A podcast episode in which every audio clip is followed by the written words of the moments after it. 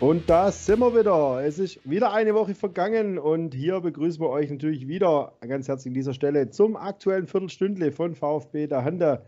Am Mikrofon wie immer der Michi und mir zugeschaltet der Tino. Servus, Junger.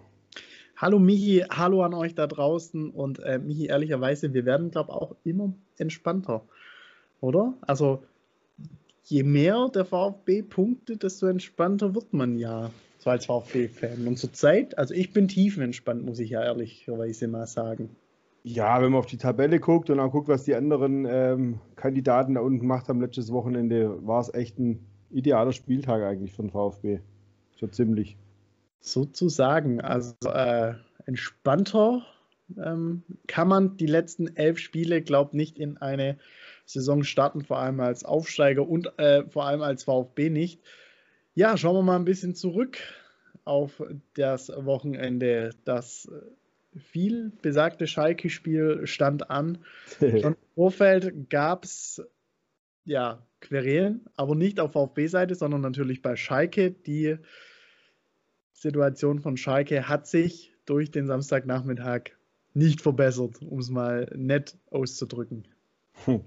Eigentlich war es also ziemlich fast die 1 zu 1 Kopie vom Mainz-Auswärtsspiel am zweiten Spieltag, wo dann auch die Spieler gegen den Trainer gemotzt haben. Die haben damals haben sie ja das Training boykottiert. Hier wollten die Spieler und Trainer loswerden. Dann äh, gutes Spiel vom Verlauf her war es ein bisschen unterschiedlich. Schalke ist eigentlich erst auseinandergefallen, hatte dann eine kurze gute Phase und fiel dann endgültig auseinander. Mainz hat damals am Anfang 1-0 geführt und sind dann auseinandergefallen, aber im Großen und Ganzen ja, sind wir nicht mehr der Aufstieg, äh, nicht Aufstiegsgegner, sondern Aufbaugegner, der der VfB in der Vergangenheit so oft war. Oftmals war es ja wirklich so, wenn du in der Krise warst und das kam der VfB, dann ging es wieder. Diesmal scheint es eher zu sein, wir kegeln die Trainer raus. Also erst ein Favre, jetzt ein, äh, nee, erst ein Bayer Lorzer, dann Favre und jetzt auch noch unseren alten Christian Groß. Das haben wir scheinbar gelernt, also die Situation auszunutzen und nicht hier irgendwie der Depp vom Dienst immer zu sein. Ja, Wahnsinn. Ähm, man erkennt unseren VfB gerade in der Hinsicht nicht wirklich wieder. Aber wo man ihn wieder erkennt, ist, du hast es schon angesprochen, diese leichte Schwächephase in der zweiten Halbzeit, wo dann Schalke wirklich aufkam, auch durch den Elfmeter, durch viele gute Chancen. Da hätte, ja, da hätten die Knappen noch mal ein bisschen rankommen können. Ähm, dank Gregor Kobel ist es dann nicht so weit gekommen, aber das war keine gute Phase von unserem VfB. Und äh, es gab es schon das ein oder andere Mal in dieser Saison. Ja, es hat ja schon eigentlich vor der Halbzeit angefangen. Das, das 3 zu 1 kurz vor dem Pausenpfiff war ja wirklich auch sau unnötig. Da hat man es, glaube ich, einfach wieder zu locker genommen. Und dann nach der Pause, ja, war es keine gute Phase. Der Elfmeter war berechtigt, denke ich. Ähm, und dann, wenn der reingeht, kann es natürlich anders laufen. Danach auch noch eine Riesenchance, wo der Kobel Weltklasse pariert. Also bockstarkes Spiel von, von Kobel. Und dann haben sie sich Gott sei Dank wieder zusammengerissen und zum Glück war es in dem Sinn nur Schalke. Und wer natürlich neben Kobel besonders herausgestochen ist, Endo. Wataru Endo, Weltspiel. Zwei Kisten, zwei Vorlagen und plus natürlich sein, das, was er sowieso immer gut macht. Also holt fast jedes Kopfballduell, gewinnt die Zweikämpfe, ist da, wo er sein muss. Besser geht's nicht. Ja, und er wäre fast auf neun Trikots für uns gelandet. Also da sind wir nochmal mit einem lila Auge äh, davon gekommen. Schade eigentlich. Schade eigentlich. Ja, vielleicht kriegen wir noch mal die Gelegenheit. Also das bleibt ja weiterhin bestehen. Ja, also jetzt Schalke, würde ich mal sagen, die sind durch. Äh, da kommt jetzt auch ein neuer Trainer, du hast es schon angesprochen. Wir konzentrieren uns natürlich jetzt auf den VfB. Und was solche tollen Siege natürlich immer mit sich bringt und so super Spiele von Endo und Kobel ist natürlich ähm, Begehrlichkeit anderer Vereine, die, ja, wie man hört, schon ein bisschen Interesse hinterlegt hätten, der ein oder andere. Gerade eben, ja, bei Gregor Kobel, aber der hat sich gleich mal gedacht, nee, also ich bin hier beim VfB frisch unterschriebener Vertrag quasi noch gleich mal den Riegel davor geschoben. Ja, da ging es ja Richtung, auch wieder Richtung Westen, also Richtung die schwarz-gelbe Geschichte, die da anscheinend schon dran waren, äh, von einem anderen Herrn mit K liest man, dass da ein gewisser Dosenfabrikant aus Leipzig dann dran wäre oder schon mal munkeln ja, lässt. Sasa Kalajdzic weckt natürlich auch Interesse. Er hat auch wieder eine Kiste gemacht, mittlerweile schon elf Saisontore. Wo sollen das noch hin? Also steht der VfB im Sommer äh, mit nur noch 15 Mann im Kader da. Tja, aber 100 Euro auf der Bank. Ja gut, klar, also die Begehrlichkeiten kommen, das ist auch klar. Und dann äh, die wirtschaftliche Situation und die Stellenwert vom VfB, du wirst wahrscheinlich nicht jeden halten können. Aber ich sage mal, wenn du einen, maximal zwei wirklich sehr gewinnbringend verkaufst, dann solltest du eigentlich auch in der Position sein, bei den anderen zu sagen, nö, Vertrag ist Vertrag. Also darfst du natürlich nicht alle verkaufen, weil dann kannst du dann kannst du gleich dicht machen. Das wäre natürlich fatal, aber ich glaube, so schlau sind sie auch da unten mittlerweile. Ähm, mal gucken, was bis dahin noch passiert. Vielleicht kommt ja noch mal frisches Geld in den Verein. Das ist wieder ein anderes Thema, wo wir gleich noch drauf kommen. Neue Aufstellung und so weiter. Dass du nicht jeden halten können wirst, ist klar. Aber wenn es vielleicht doch nur einer ist, wenn es vielleicht doch nur ein Gonzales ist, ein Rest kannst du noch ein Jahr behalten, wäre natürlich Gold wert. Wenn es weiter so zusammenwächst. Wer da halt wenig genannt wird, ist Endo, obwohl er eigentlich wirklich der konstanteste von allen ist. Aber da haben wir vielleicht das Glück, dass er halt doch schon in Anführungszeichen 28 ist da ist er halt vielleicht nicht mehr ganz so begehrt wie die mit 2021. Obwohl er ja im, im Prinzip, wie gesagt, der konstantische Beste ist. Aber das ist vielleicht das Gute an ihm. Und die anderen, klar, Begehrlichkeiten werden da sein. Aber was soll man auch sagen? Klar, wenn wir uns unsere Mannschaft vom Abstieg davor denken mit Gentner, Auge und so, ist klar, dass sie keiner haben wollt. ja, wir werden sehen, was der Sommer bringt und vor allem die nächste Transferphase wird spannend. Sven Mislint hat er hat ja auch gesagt, er ist offen natürlich für Gespräche. Auch die wirtschaftliche Lage bringt es mit sich, dass man darüber reden muss. Ähm, bin da vollkommen bei dir, dass nicht alle auf einmal gehen. Ich glaube, so einen Gonzales wirst du nicht halten können, ähm, weil er, glaube ich, auch schon ja letztes Jahr angekündigt hat, zu, oder gehen zu wollen. Ähm, wenn dann noch einer dazukommt, ich sehe Mangala leider auch irgendwie eher noch als Kandidat, anstatt die eben genannten Kalajdzic, Kobel, Sosa. Aus Gründen Sosa. Ich glaube, denen tut es allen nochmal gut, beim VfB zu bleiben. Beim Mangala, der ja auch schon die eine oder andere Station hinter sich dann jetzt hat, er auch mal ausgeliehen gewesen an den HSV und echt beim VfB jetzt auch konstant eigentlich gute Leistung bringt. Mangala Gonzales sehe ich kritisch. Also ich glaube, da könnte es schwierig werden. Auch bei einem Silas wäre er wäre sehr gut beraten, seine Leistung einfach bei einem VfB, wo er ständig spielen könnte, ähm, einfach nochmal zu bestätigen. Ja, das, das auf der einen Seite und auf der anderen Seite, Gonzales weiß natürlich auch, was man ihm versprochen hat letztes Jahr. Weil es hieß ja eigentlich, er will gehen. Und dann hat er einen Vertrag verlängert. Was in dieser Vertragsverlängerung noch mit drin war, an, an dem mündlichen Versprechen, weiß man natürlich nicht. Aber man sieht ja auch, er ist dieses Jahr relativ häufig verletzt und trotzdem läuft es gut bei uns. Also es ist ja nicht so, dass wir total abhängig wären von dem. Zum einen. Und zum anderen, wenn es um Mangala geht, der hat zwar auch wirklich gute Spiele gemacht zwischendurch, aber ich glaube trotzdem, den können wir noch am ehesten verschmerzen. So blöd es klingt, aber auf der Position finde ich es, glaube ich, nicht so dramatisch, wie wenn so ein Ausnahmetalent wie ein Silas geht. Ja, dann eher Mangala von mir aus, wenn es schon sein muss. Aber am liebsten natürlich alle behalten ja, wir müssen ja auch mal schauen. Wir haben ja auch ähm, quasi so ein paar Vorgriffe wie Armada und auch ähm, hier Cissé und so. Das sind alles äh, Leute. Komm, sag Massimo. Nein, nein, bewusst nicht. Aber das sind alles Leute, wo man irgendwie gedacht hat, ja, was sollen die jetzt? Und dann kommt da so ein Armada irgendwie in der zweiten Halbzeit gegen Leverkusen da rein und hoppla, der kann echt irgendwie kicken. Also Sven Nislint hat hat er ja auch schon oft bewiesen, dass er da irgendwie ein, ein ganz gutes Händchen hat. Ja, sicher. Ja. Ähm, kann natürlich auch nicht jedes Mal klappen, aber er hat schon eine ziemlich gute Quote bisher und äh, wenn es so weitergeht, sei es uns recht. Und da werden noch viele, oh Gott, bis das Transferfenster mal öffnet und bis es dann wieder schließt, da geht noch viel Wasser der Neckar runter und da werden wir uns noch viele, viele Gerüchte anhören müssen und äh, ja, da muss man halt durch. Aber das bringt der Erfolg halt mit sich. Aber wie gesagt, sind wir da froh drüber. So, apropos Neckar, da machen wir doch auch mal noch einen kleinen Abstecher dann hin Richtung Geschäftsstelle. Auch da gab es die ganz großen News, aber da wird ja auch schon fleißig spekuliert und geredet, wer denn da so Richtung Aufsichtsrat und Präsidium neu ähm, ja, seinen Stuhl einnehmen könnte oder einen Stuhl einnehmen könnte. Ähm, wer durch die Presse gegeistert ist, das war ein altbekannter aus der Politik und zwar Günther Oettinger. Ja, ja, genau. Wenn man ähm, die Außendarstellung wiederherstellen möchte beim VfB, ist genau der richtige Mann. Ja. His English is excellent. Super. ja, lass doch, lass doch erstmal reden und so. Ähm, und er soll sich da auch irgendwie anständig präsentieren und auch transparent sich präsentieren. Jeder, der jetzt gerade wahrscheinlich irgendwie ja, in der Tür steht beim VfB, fände ich wichtig, dass man da von Anfang an sagt, pass mal auf, ich sage euch ganz genau, wer ich bin, was ich, Mann, äh, was ich kann und äh, warum ich den VfB weiterbringe. Ganz ehrlich, wenn es äh, Günther Oettinger schafft, mich zu überzeugen, dann kann er das bestimmt noch bei anderen VfB-Fans.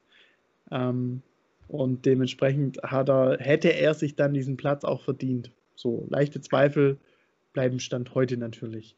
Ein anderer, wenn ich gar halt, nicht. Halt, ich habe noch eine Anekdote zu Oettinger, die muss ich loswerden, weil ich, sonst komme ich nie dazu. Der Platz ähm, aus der Viertelstunde. Nein, das schaffen wir, das geht ganz schnell. Und zwar sein ehemaliger Pressesprecher damals, ich komme leider nicht mehr auf den Namen, wie der hieß, der war äh, mein Prof in der Vorlesung quasi in Kommunikationswissenschaften im Studium damals.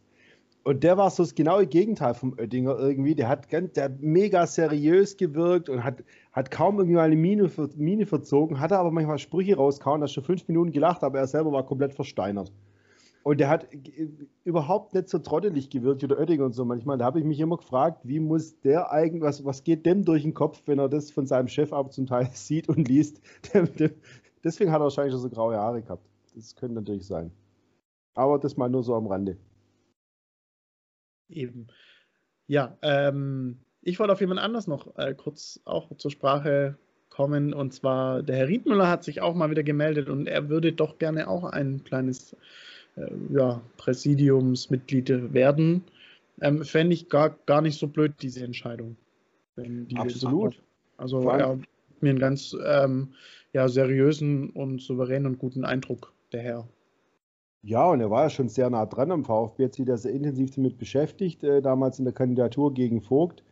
Weiß also dementsprechend auch ganz genau, worauf er sich einlässt, weiß ganz genau, wie die Verhältnisse da sind, ähm, wo es anzupacken gilt. Das hat er jetzt auch in einem Interview, in einem anderen Podcast die Woche gesagt. Und vor allem auch, dass er keiner ist, der nur kritisiert und sagt, das ist scheiße und das ist scheiße, sondern dass er halt auch wirklich auch was anpacken will. Also da absolut positiv. Vor allem spricht ja dann eigentlich schon wieder ähm, auch wieder für Klaus Vogt. Ich meine, die zwei werden sich bestimmt auch mal so unterhalten haben und dass dann trotz der aktuellen Situation einer kommt, der Klaus Vogt wahrscheinlich etwas besser kennt und sagt, hey, ich komme trotzdem gerne in dein Präsidium und ich glaube, zusammen können wir ein gutes Team bilden. Ähm, ja, spricht doch für ihn und könnte ich mir gut vorstellen. Ja. Was, was ich mir auch gut vorstellen kann, ist ein Auswärtssieg übrigens am Samstag. Gute Überleitung. Ganz. Gut, die lag, ja, die lag ja auch quasi da, ja, die musste man bloß noch aufnehmen. Ähm, ja, vorstellbar ist beim VfB in der Saison alles, gerade weil Frankfurt ja auch wieder ein Gegner ist, der dem VfB entgegenkommen könnte. Die werden Vollgas nach vorne spielen in der ersten Halbzeit, vor allem nach diesem Aus, aus dieser Auswärtsniederlage in Bremen. Und das war so das Typische, was der VfB in früheren Zeiten ja auch so gerne hinbracht hat da schlägst du irgendwie einen großen Gegner, gerade noch die Bayern und es läuft alles und dann fährst du nach Bremen verlierst das Ding. Das, äh, wie, oft, wie oft war das so, dass du gegen Bayern gewinnst und dann denkst, du bist der King? Bei uns war es gerade mal Frankfurt vor, ich glaube 2000, im Jahr 2000 war das. Hast Bayern weggeschlagen, hast zwei Heimspiele innerhalb von fünf Tagen, dann kommt Frankfurt, die waren zu dem Zeitpunkt gar nicht, gesagt, ja, ja, Frankfurt, 2-0 verloren. Danke, bitte. Und das äh, Phänomen hat jetzt auch Frankfurt ereilt, aber wir kennen natürlich denn ihre offensive Power. Die werden sich aber auch nicht hinten reinstellen, was dem VfB oftmals entgegenkommt. Haben wir auch im Hinspiel gesehen. Die erste Halbzeit gegen Frankfurt im Hinspiel war ja Bombe, in der zweiten dann nimmer so. Vielleicht machen wir es diesmal andersrum. Und es gibt ein Feuerwerk. Ja, ähm, ich habe gerade noch ganz kurz bei einem Interview ähm, von Adi Hütter oder bei der Pressekonferenz reingehört von Adi Hütter, der gesagt hat, ja, Frankfurt kann diese Saison ein bisschen was Historisches erreichen. Gerade aktuell Platz 4, Champions League irgendwie in Aussicht. Erhöht es bei so einer Mannschaft vielleicht eher auch den Druck? Ich meine, so ganz ruhig, erstens nach der Niederlage gegen Bremen letzte Woche ist es nicht mehr, wie es immer war. Dazu kommt jetzt noch diese Woche die ganze Bobic-Geschichte. Oh. Das stinkt denen auch zur. Bis, bis, also so ganz äh, ruhig war es da nicht an der Main Metropole. Oh, Freddy. Oh, Freddy. Als Spieler war es ja echt meine absolute Nummer eins, aber als Manager, bei uns war es ja nichts. Dann hat er das sein Lehrgeld quasi hier gezahlt, in Frankfurt einen super Job gemacht und jetzt will er da gehen, in der, wo es so gut läuft, Champions League in Sicht, und dann willst du zu Hertha gehen. Sorry. Da weiß ich gar nicht, was ich sagen soll. Also. Ja, vor allem auch in so einer Phase auch wieder auch das wieder breit zu treten. Das ist ja ähnlich wie Rose in Gladbach, wo du halt denkst, haltet doch alle die Klappe bis zum Saisonende und platzt dann raus mit euren tollen Neuigkeiten ähm, oder, oder fangt erst da an zu sprechen miteinander, dann sagt wahrscheinlich niemand was. Klar, als Sportdirektor ist es immer blöd zu wechseln. Da gibt es keinen guten Zeitpunkt, weil ein Sportdirektor oder ein Manager immer irgendwie wahrscheinlich Geschäft auf dem Tisch hat. Aber gerade jetzt, gerade bei Eintracht Frankfurt, wo du wirklich denkst, also diese Mannschaft, da läuft es wie Sau also ich freue mich auch auf das Match. Das wird echt interessant am Samstag. Das kann wirklich irgendwie so ein 5-4 mal wieder geben oder so, hoffentlich mit einem mehr für uns. Aber diese Mannschaft hat wirklich Potenzial in die Champions League zu kommen und dann kommst du da als Vorgesetzter, auch, auch Freddy Bobic hat ja die Hälfte oder mehr als die Hälfte dieser Mannschaft auch zusammengestellt. Und äh, wie enttäuscht da vielleicht auch manche Spieler dann sein könnten, ja, sagen, ähm, nee, also Finde ich jetzt nicht so geil. Der hat mich hierher geholt, hat gesagt, der ist die nächsten fünf Jahre noch hier und auf einmal geht der und dann wird es wieder blöd. Der nächste Mensch will mich verkaufen. Also da ja. die, werden sich die Spieler auch Gedanken drüber gemacht haben. Absolut unverständlich. Ich meine, wenn es von Frankfurt dann zu Real Madrid geht oder so, oder von mir aus zu Leipzig sogar noch, auch wenn die unsympathisch sind, wenn es irgendwie, oder auch beim Rose, ja, es ist schwer dämlich in der, in der Phase es bekannt zu machen, aber äh, es ist zumindest mal auf dem Papier, es ist wahrscheinlich eine Verbesserung von Gladbach nach Dortmund, aber von Frankfurt zu Hertha. ja, da hat er wahrscheinlich mehr Geld auszugeben, gerade bei der Hertha. Aber gut. Aber ein Kackverein. Gut, den hat er damals schon gut gefunden als Spieler, warum auch immer. Aber naja, das Ding muss ist, er wissen. Für uns ist es vielleicht gut, ja. Ja, kann sein, aber wenn Frankfurt gewinnt am Samstag, dann heißt ja, die Mannschaft lässt sich davon nicht hier unterbringen und so. Ja, war bei aber uns ja auch so. Uns die, unsere Mannschaft hat dieses Theater bei uns ja auch kaum interessiert, wenn man ehrlich ist. Sonst würden wir ja nicht da stehen, wo wir stehen. Ja, auch sein. Also, es wird ein spannendes Match. Ich glaube, für den VfB ist ein bisschen was drin. Ähm, ich fange gleich mal an zu tippen und ich wünsche mir natürlich einen Auswärtssieg. Ich glaube, das wird aber auf ein 2 zu 2 vielleicht wie im Hinspiel rauslaufen. Wäre ich ja. auch mit zufrieden. Ich tippe tatsächlich 3 zu 4. Wir gewinnen das Ding. Spektakel, weißt du, ich tippe immer so. Um Gottes Willen. Ja, ja. Naja, also. Dann, ob dann brauchen wir ein paar Schnäpsle. Ob ich recht habe oder ob keiner von uns recht hat, das hört ihr natürlich wieder live bei uns am Samstag, 15.25 Uhr auf unserem YouTube-Kanal VfB der Handa. Wieder live für euch am Start. Und wir freuen uns auf ein schönes Spiel, auf viele Tore, hoffentlich eins mehr mindestens für unseren VfB. Und wie immer die letzten Worte von aktuellen Viertelstündle, was leider wieder ein bisschen länger ging. Seht uns nach. Hat Michi. Tja, was bleibt denn da noch zu sagen? Wir freuen uns auf Samstag, äh, wenn so viele Tore fallen, wenn wir das eine oder andere Schnäpsle brauchen. Wir hoffen, ihr seid dabei. Wir hören uns am Samstag. 15.25 geht's los. Bis dahin eine schöne restliche Woche, schönen Freitag noch und bis Samstag. Ciao.